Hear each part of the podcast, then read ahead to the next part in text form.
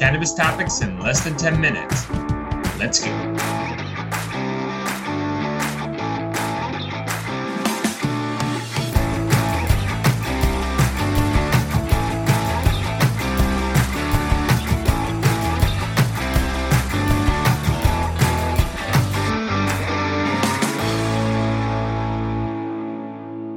What's up, guys? Welcome back to another episode of The Dime. As always, I'm Bryan Fields, and with me is my guy, Kellan Finney. And this week, we've got a very special guest, best-selling author Lauren Wilson. Lauren, thanks for taking the time. How are you doing today? I'm doing great. Thanks so much for having me. I'm excited to be here. Cannabis through food.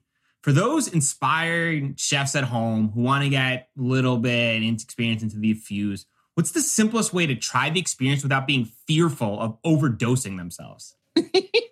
I love that you brought that up because, in fact, the, the the the title of my forthcoming cannabis cookbook, which I still intend to do, is "Edibles Aren't Scary." I think that cooking with cannabis can be really easy, really accessible, really approachable. I personally, um, as a person who utilizes CBD, I make all my own CBD oils, and really, it's that's kind of a great entry point for people. Infusing an oil is an easy process. You don't even necessarily need expensive or specialized equipment. There's some great extractors out there in the market. Um, yeah, I think that cooking with cannabis can be as simple or complicated as you want to make it. And as long as you're kind of mindful as to dosages and, and, and paying attention to the math and that, it's, it's as simple as that, really.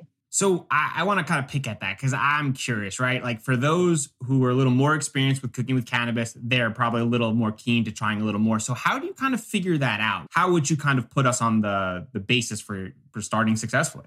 That's a great question. I think there's a couple of different approaches. One is you can add the cannabinoids in you can have a, an infused salad dressing or something let's say where a person can kind of decide you you tell them okay in a, in a teaspoon there's about five milligrams or what have you. And then people can kind of decide for themselves how much they want to add. And you can incrementally add whereas opposed you know with a cooked item or a baked item where it's baked in there and whatever is in there is in there that's kind of a less flexible way of doing it and then as far, I mean, the dosages question is a is a huge question and it varies so widely for people, right? I mean, if 10 milligrams for some folks is quite a lot. And for some folks is nothing at all. What is, let's say, a recommended meal if someone wanted to try and they said, Hey Lauren, like I'm I'm hosting my my friends, they're they into cannabis, but they've never tried an infused meal. What can I make to to experience this? that is a really impossible question to answer, only because the you know i mean it really depends on do you want to have a theme for your meal? So maybe you want to do you know like a hawaiian themed meal for example. Um, do you what is your level of cooking ability and expertise right? There's a whole there's a whole lot of ways to tackle that question. Um, but if you're if you yourself are inexperienced with cannabis cooking um, I would say, you know, start with it. Like again, infused oils to me are just such an accessible point to start with with Makes cooking. Do an infused oil and think about how you could use that over the course of a meal. As a self proclaimed cannabis nerd, what is one area or one topic that most outside the cannabis industry wouldn't know?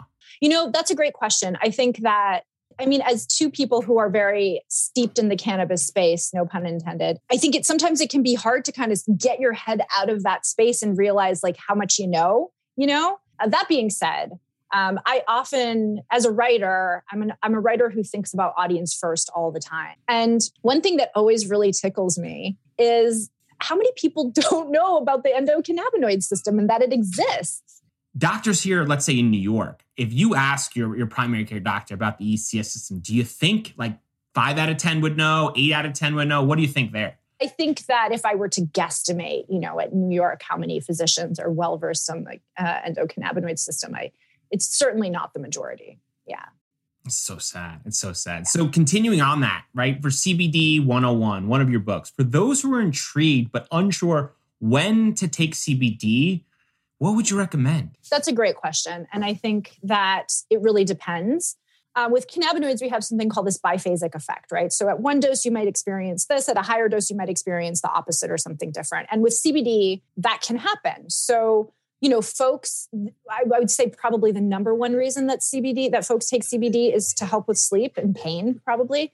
Um, that being said, it seems from what I understand, and again, you know, there could be new research that that contradicts this, but the, the mechanism that helps people sleep with CBD is not sedation, right? It's helping them relax. And so it's not going to make you sleepy per se. That being said, for me personally, if I take a, you know, lower for me dose of CBD, it has a very alerting effect. And that is something that some people experience. So if you're new to CBD, I would say start in the morning and see what happens. Any new cannabinoids on the block that make you interested or excited? There's been so much research that has been done. That being said, there's so much research that needs to be done, you know? And so I think that the discoveries that lay ahead are going to be really interesting, especially when you talk about, you know, the entourage effect. That's an area that we don't have a lot of support for that you know, some people will be yay or nay as to whether or not it's a real thing that's happening. I personally think that there's something to it. And I think that once we dig in with scientific research, we're going to find some interesting things.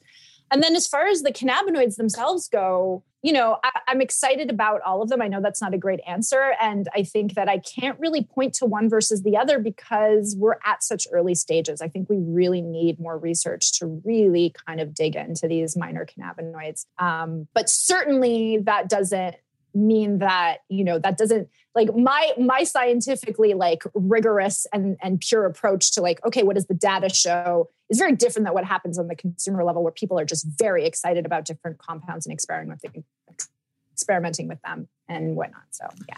Keep it on that topic thco seeing a lot of news out there about it and obviously with cannabinoids being popular and new ones rising is thco the next new popular cannabinoid well, it might be the next new popular cannabinoid. Um, I personally myself have not consumed it. I can't speak to you know the effects or the experience. I have heard that it is very potent. Is it psychoactive?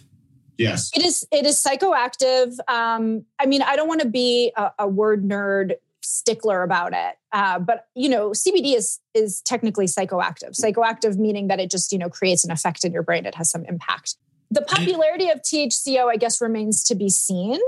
You know, I, when I think I think about THCO in kind of the same broad umbrella as Delta Eight, as these other, you know, if you want to call them semi-synthetic compounds that are kind of popping up, and you know, THCO might be a really valuable, useful compound, whether it be for a fun experience or helping, you know, treat a condition. Same with Delta 8, you know the, the trouble is that these compounds operate in kind of a legal gray area. Lauren, since you've been in the cannabinoid industry, what has been the biggest misconception? I think that is that you know cannabis isn't addictive and and you know the, the fact is that you that you can and it's something that you know is a hard topic of conversation for people who love the plant and want to see it proliferate and i am one of those people but i think that like you said as an industry, we need to have hard conversations. We need to be transparent, whether we're talking about semi synthetic cannabinoids or we're talking about the wide range of effects that cannabis has in our bodies. If you could sum up your experience in a main takeaway or lesson learned to pass on to the next generation, what would it be? Ask questions, be curious, keep asking questions, keep being curious. There's a lot to know about the cannabis family and the more questions you ask, the more delighted you'll be, honestly. It's 2025. Is the psychedelic and cannabinoid industry working in harmony or against each other? I, am my gut, like I'm an idealistic human being, and my initial thought was they're working together because why wouldn't they? So, Lauren, for our listeners that want to get in touch, where can they learn more? They can check out my website, Lauren M as in monkey Wilson.com or you can find me on socials at Lauren Does This. Awesome. Thanks so much for your time, Lauren. We'll link them up in the show notes. Thank you so much. Have a great rest of the day. Thanks, you too.